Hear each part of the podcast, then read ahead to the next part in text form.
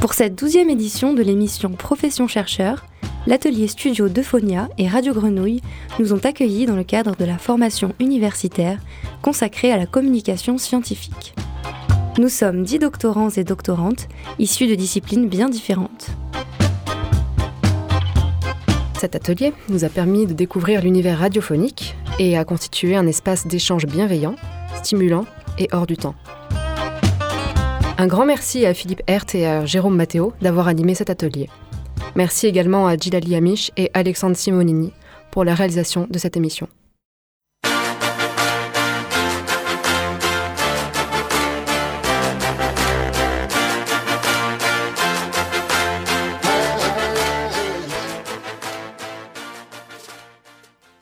L'expérience dévorante du doctorat impacte forcément la vie privée.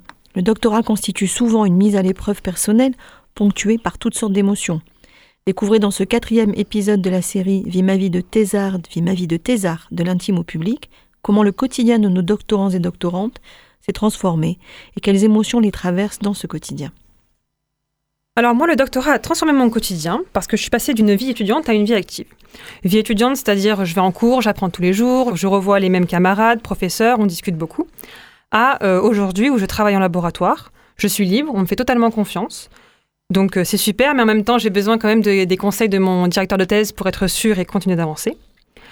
Je me spécialise dans un domaine de recherche et je travaille sur un ordinateur, donc je ressens de l'isolement et j'apprends différemment.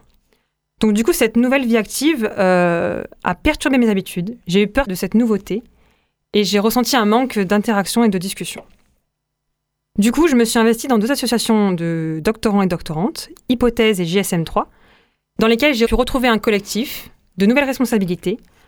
Et grâce à cet engagement, je me sens enfin complète dans ma vie en doctorat. J'ai trouvé mon équilibre. La transformation de mon quotidien faisait partie des raisons pour lesquelles j'ai voulu faire une thèse. Je souhaitais retrouver le temps long. Avant, je travaillais dans un bureau d'études où le temps court et roi, et les heures sont comptées euh, seulement pour dégager des bénéfices dans les études que je faisais. Faire une thèse, ça m'a permis de me concentrer sur un seul et unique projet, de retrouver ce temps long. Je suis beaucoup plus en phase avec moi-même, avec mes aspirations. Je me trouve beaucoup plus utile dans mon projet de thèse. Dans mon quotidien, mon temps est partagé entre l'hôpital et le laboratoire. Je suis à 60% à l'hôpital et 40% au laboratoire. Et je me retrouve confrontée à une dualité. Je suis tantôt doctorante, tantôt responsable de communication, et il faut jongler avec ces deux postures, ces deux mondes. Même si les deux s'imbriquent et que chacun vient nourrir euh, l'autre, les pratiques vont nourrir la réflexion et la réflexion va impacter les pratiques, ce qui va permettre in fine de répondre aux questions que je me pose dans le cadre de ma recherche. Justement, devoir jongler entre différentes pratiques et euh, au quotidien, c'est euh, la preuve de l'intensité de l'investissement dans la thèse. On y est vraiment à fond. Il y a beaucoup de tâches fastidieuses qu'on fait, mais qu'on fait aussi pour répondre aux questions qu'on s'est posées au cours de sa recherche, ce qui euh, met vraiment le pas sur notre implication. Et le fait de, faire tout ça, ça peut aussi créer un risque que fait, notre vie professionnelle prenne le pas sur notre vie personnelle. En plus de ça, il y a le fait qu'à nous-mêmes, on a du mal à, se dire quand il faut arrêter, qu'en fait c'est trop. Car il y a ce côté, oui, on fait un travail qui nous intéresse, mais il faut être capable justement de se dire qu'à un moment, on doit faire une pause. Moi aussi, je ressens un lien entre ma vie personnelle et ma vie professionnelle. Mon quotidien est rythmé par mes émotions, car je suis investie au niveau de mon travail, et d'autant plus parce que mon sujet me passionne.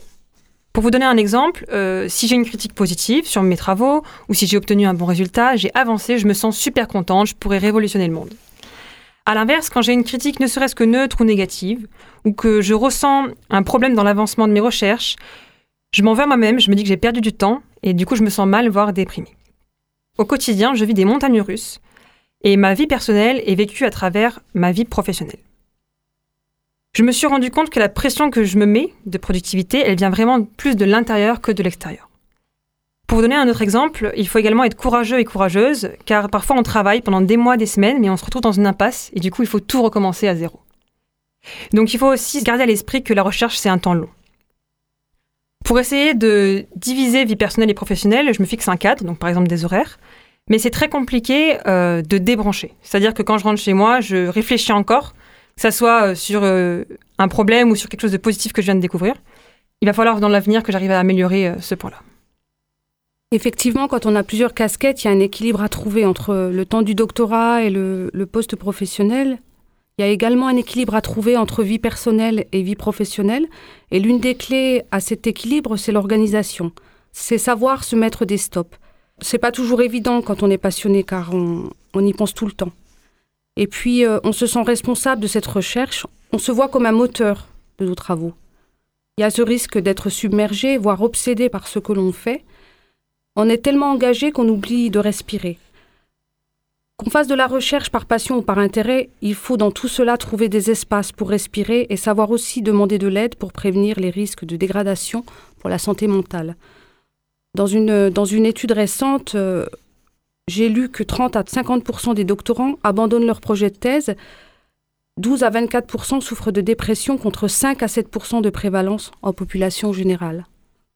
Ces données proviennent d'une enquête, quand le doctorat met la santé mentale à rude épreuve, publiée dans le magazine Futura Santé en septembre 2021.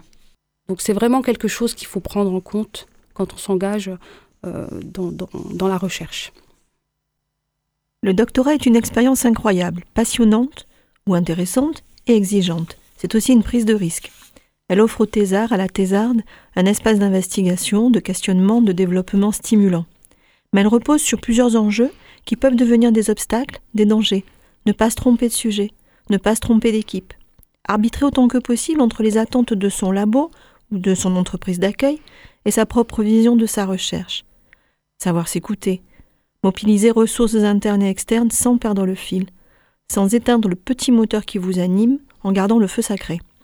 À chacun ses limites, à chacun son éthique, parce que chaque doctorante, chaque doctorant s'inscrit dans une dimension qui le dépasse et lui ouvre tout un champ de possibles, comme autant de maillons d'une grande chaîne. J'aurais pu être reporter d'images. J'aurais pu être globe-trotteuse, j'aurais fait le tour du monde en réel ou en rêve trois fois. J'aurais pu être cuisinier dans une école, je crois. J'aurais pu être... J'en sais rien, en fait. J'aurais pu être plein de choses.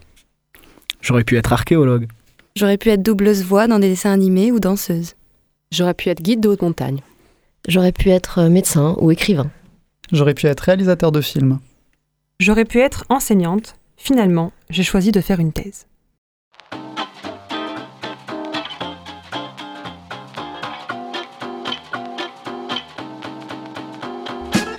Cette douzième édition de l'émission Profession chercheur a été réalisée en plusieurs séances réparties entre octobre 2021 et février 2022 lors d'une formation doctorale proposée par Aix-Marseille Université et consacrée à la communication scientifique.